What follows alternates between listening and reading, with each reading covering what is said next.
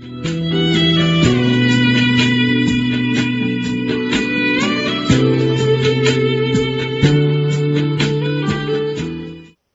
友们，大家好！听段子学书法，现在开讲。上次我们讲了孙过庭书谱里面的段子“弘扬之心与庖丁之目”。今天我们讲孙过庭书谱里另一个段子“尽速与迟留”。竞速与迟留就是行笔的快与慢的话题。好，我们现在把原文串讲一下。夫竞速者，超逸之机。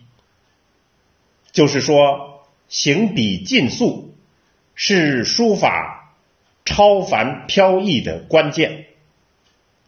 迟留者，赏会之至。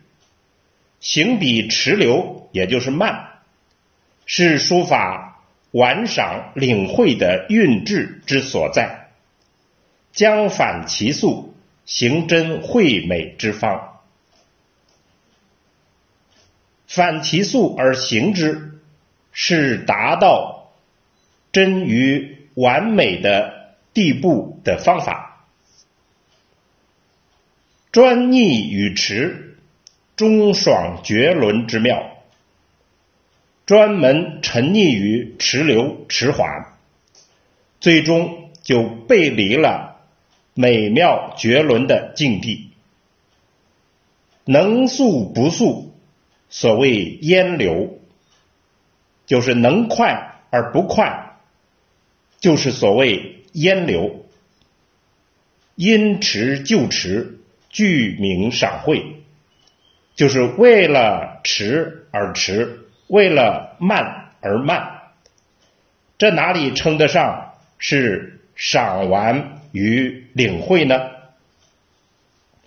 非其心贤手敏，难以兼通者焉。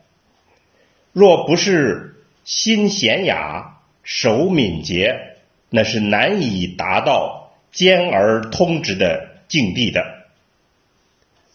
好，我们现在把原文整体诵读一遍。夫尽速者，超逸之机；持留者，赏会之至。将反其速，行真惠美之方。专逆与迟，中爽绝伦之妙。能速不速，所谓烟流。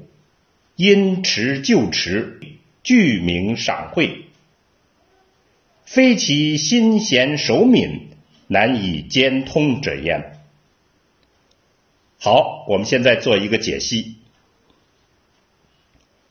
尽速与迟留，就是讲书法行笔的快与慢。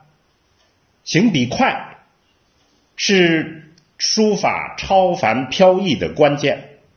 行笔慢，就形成了玩赏领会的韵致；快有快的风采，慢有慢的韵味。如果想快就快，欲慢就慢，快慢交融，就可以达到完美的地步。如果该快不快，或者为慢而慢。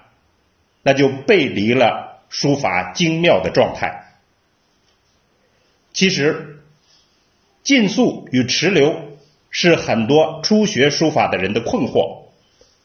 孙过庭这里就告诉我们：快与慢各有各的风格与美妙之处，并非必须快或者必须慢，而是最好做到随心所欲。快慢交融，这样的境地需要心境娴雅而又手法敏捷。真正的大书法家就是这样的，他们完全控制了笔墨的运用，随心所欲，心手合一。所以，我们今天段子的结论就是：行笔的快慢不是死规矩。而恰恰是走向自由的阶梯。进入快慢在我，行笔自由，就进入了书法真正的妙境。好，关于这个话题，我们就讲到这儿。听段子学书法，我们下次再见。